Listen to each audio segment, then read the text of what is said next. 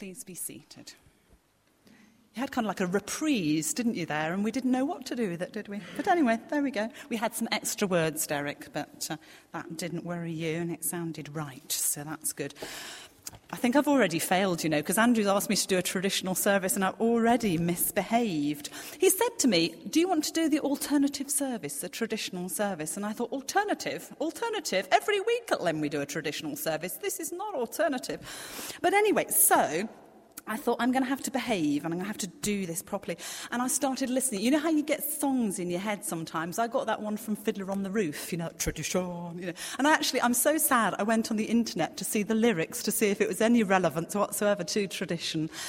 And it sort of was, but it was all about the traditional role of women and the traditional role of men, and it was kind of like working and cleaning or the other way around. And then it was the traditional role of the boy and of the girl, and how there's a matchmaker, and then it goes into matchmaker, matchmaker. And it didn't really have any relevance to tradition at all. I don't know why I've mentioned it really, but anyway, so that's where I started, and from that starting point, it went downhill. which is difficult to believe. So then I went to the concordance, okay, in the Bible. Well, not in the Bible, a Bible concordance. Do you know what I mean by a Bible concordance? You, you get this big book. Andrew's got a really thick concordance. I've got this tinsy one, which is like about as big as this book. Okay. And it's meant to have in it all the words that are in the Bible, and you look up, say, something like um, shepherd Okay? And then it's got all of the, the note, the times that shepherd arrives in, is, is in the Bible. So if you think, the Lord's my shepherd, where on earth is that? You then look, and then it says Psalm 23, and then you know. That's one of the verses that I know, actually, which is good. Anyway, so I thought what I'll do is I'll look up tradition in the concordance and I'll see, and then it will feed me, and I will know what to preach on, because this is the first traditional service I've done here. As I say, I've done a few at Lim or they perhaps they would dispute whether it was that traditional. Anyway, so I looked up the word tradition and God, it didn't help at all. It's actually about as helpful as Fiddler on the Roof. But there we go. Anyway, all of the things about tradition are really, really negative. It started off, I looked up Micah 6, 16, and it goes, well, I don't want to read it all because it's a bit depressing, but it talks about how the people are all in trouble because they followed the traditions of Ahab, that, the bad king, and Omri. And really, following tradition was not good, okay, in Micah 6.16, so don't worry about that one. And then there are lots of Old Testament ones where, where God, through the prophets, are telling people off about their traditions. So we'll go into the New Testament. And in the New Testament, Jesus really gives traditions a very bad press. So I don't think we'll mention that. And then the letters, okay? We get to Colossians 2, verse 8, and it says, See that no one takes you captive with hollow, deceptive philosophy which depends on human traditions. And that didn't help either, okay? So I'm not doing that. Fiddler on the Roof shelved, tradition concordance shelved. So I thought, I got to thinking that's not actually been very helpful in my kind of quest for a sermon this afternoon. So I got to thinking, what was the Bible really talking about when the word tradition, I mean, thankfully it was in Hebrew or Greek. Maybe we got it slightly differently this afternoon from what's in the Bible. And I was thinking, when we advertise a traditional service, we're not really talking about ritual, are we? We've not had a lot of kind of meaningless rituals so far, I don't think. What we're talking about, I suppose, is a, a kind of alternative worship style from what we normally have on offer. Because Thomas Risley, we have the, the family service, we have the morning service, we have the youth service, we have messy church. Has anybody dared go to that one? We have messy church. You did, Cece, and you didn't get too messy. In fact, this morning it was messy church. I was out there playing with Play Doh. Anyway, but, and then we have E2 as well. And in a sense, the modern services have become the traditional, haven't they, at Thomas Risley? Because that's really what people expect. So, in a sense, yes, traditional is the alternative service, okay? And by having a traditional service, we allow people the freedom to worship God in a different kind of style and different way. So, really, far from being a negative thing when you look up concordance and you think tradition, all condemned, actually offering an alternative style of worship, offering people the opportunity to worship in a different way for a change, is good. And in the Bible, there's lots of good things to find I won't read all of them, but lots of good things about different styles of worship and different ways in which people worship. I will choose two, okay, for the purposes of today. The first one is 2 Samuel chapter 6, verses 12 to 16. Now, this is probably a familiar passage to a number of you, and it talks about how David would perhaps rather unconventionally worship God at times. I'll read from verse 12. Now, King David was told, The Lord had blessed the household of Obed Edom and everything he has because of the ark of God. So David went to bring up the ark of God from the house of Obed Edom to the city of David with rejoicing. He was happy about it. When those who were carrying the ark of the Lord had taken its six steps, he sacrificed a bull and a fatted calf. Wearing a linen ephod, David was dancing before the Lord with all his might, while he and the entire household of Israel were bringing up the ark of the Lord with shouts and the sound of trumpets. As the ark of the Lord was entering the city of David, Michal, daughter of Saul, watched from a window. That was David's wife, by the way, if you don't know. And when she saw King David, her husband, leaping and dancing before the Lord, she despised him with her heart. So David was not in church, but he was worshipping, okay?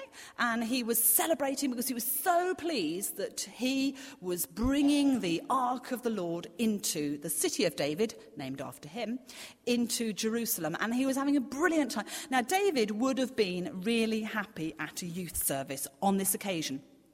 Okay?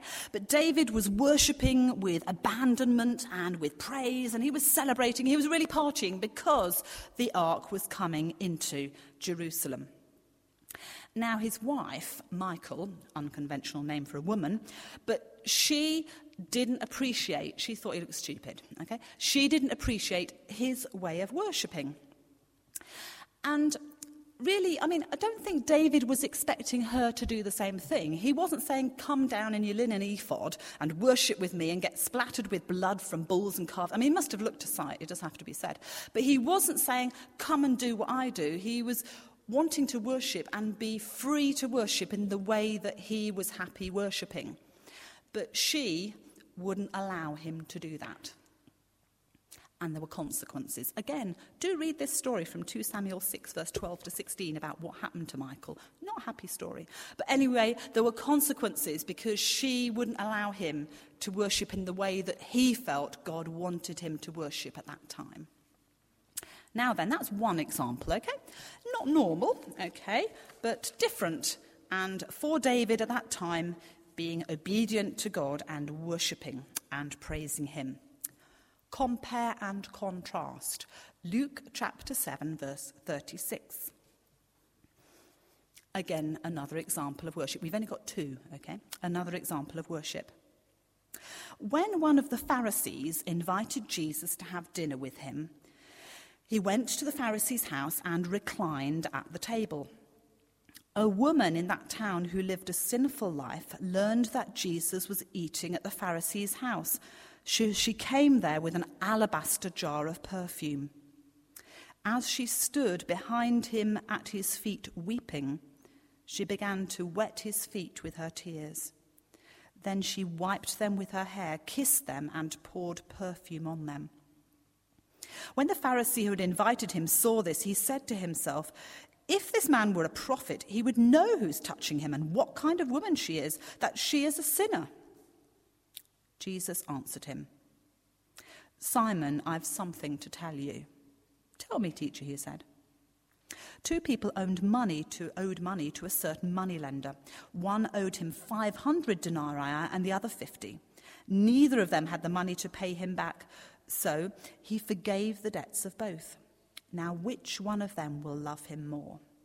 Simon replied, I suppose the one who had the bigger debt forgiven. You have judged correctly, Jesus said.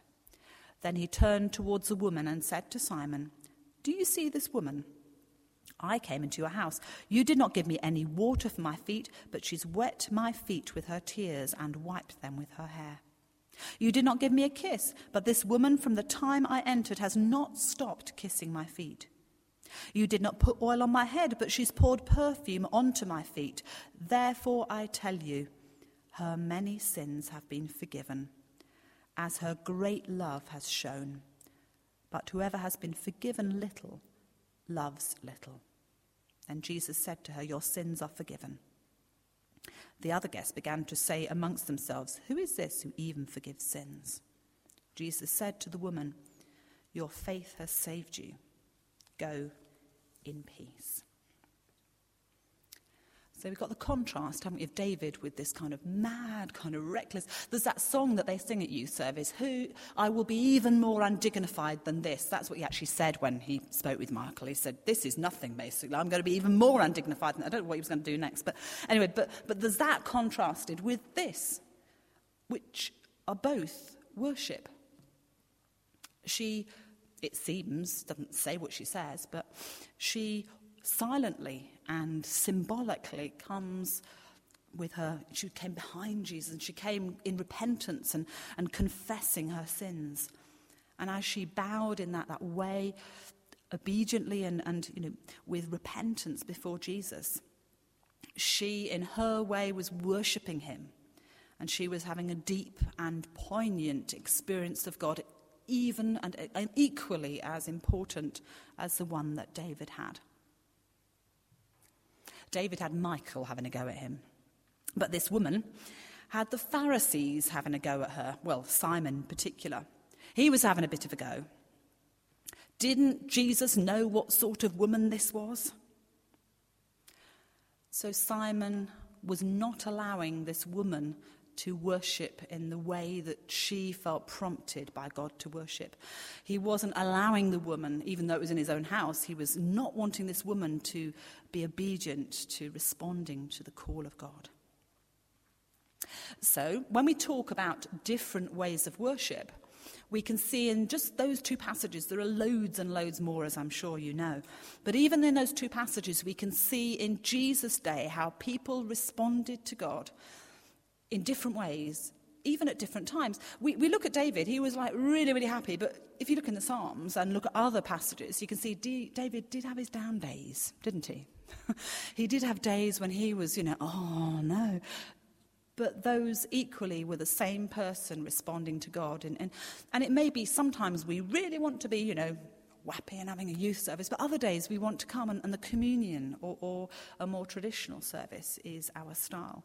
And similarly, that lady who was having that repenting moment of, of kind of sobbing and, and crying in front of Jesus, she knew how to party. Okay, and I'm sure she had her David days too. So in Jesus' time and in David's time, people responded to God in different ways. And that's also true of us. God deals with us all as individuals. Sometimes we are wanting to be loud, and, and, perhaps sometimes we're never wanting to be loud, I don't know. Sometimes we want times of silence. And it's important drawing it together with the very first reading that we had about the Samaritan woman, it's important to note actually what is important in worship. How we do it, where we do it, when we do it. The most important thing about worship is, as Jesus taught the Samaritan woman, to worship in spirit and in truth. Really, I suppose this is one of Jesus' main discourses about worship. And what he said to this woman, because she was kind of putting barriers in his way and saying, well, we Samaritans do it this way, you Jews do it that way. And she was trying to cloud the issue, wasn't she, really? And Jesus sort of pointed to the most important thing when she was trying to, to kind of discuss worship and traditions. He said the most important thing is that God, who is spirit and truth, is worshipped in spirit and in truth. So it's lovely to see you here at the traditional service. And I like to think of the traditional service being a different way of doing things for Thomas Risley, but a normal way of doing things for other people. But every time we come to worship, whether it's in messy church or whether it's traditional service, the most important thing is to come before God and to worship Him who is spirit and truth, in spirit and truth. So let us just be quiet for a moment, and I'll offer another prayer from this book, and then I'll give us an opportunity just have a little moment of quiet to ask our God through his Holy Spirit to touch us and speak to us. So let us pray.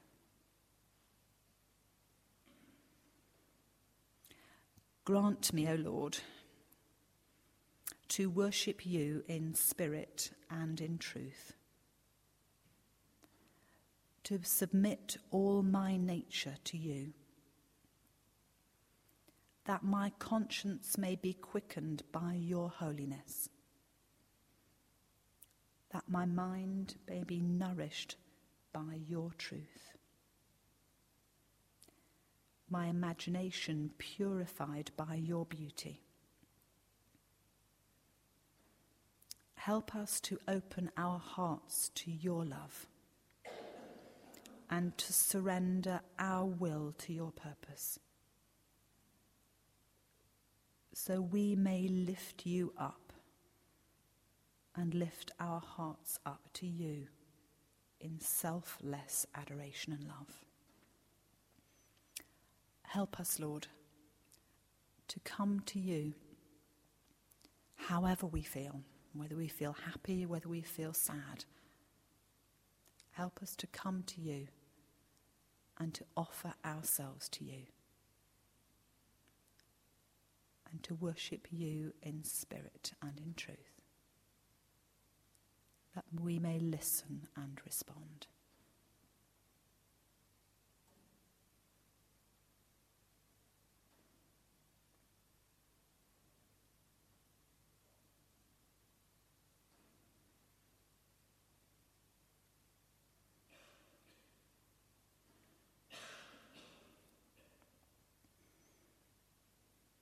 We thank you, Lord, that you speak to us through the wind, through the thunder, but also through the small voice of calm.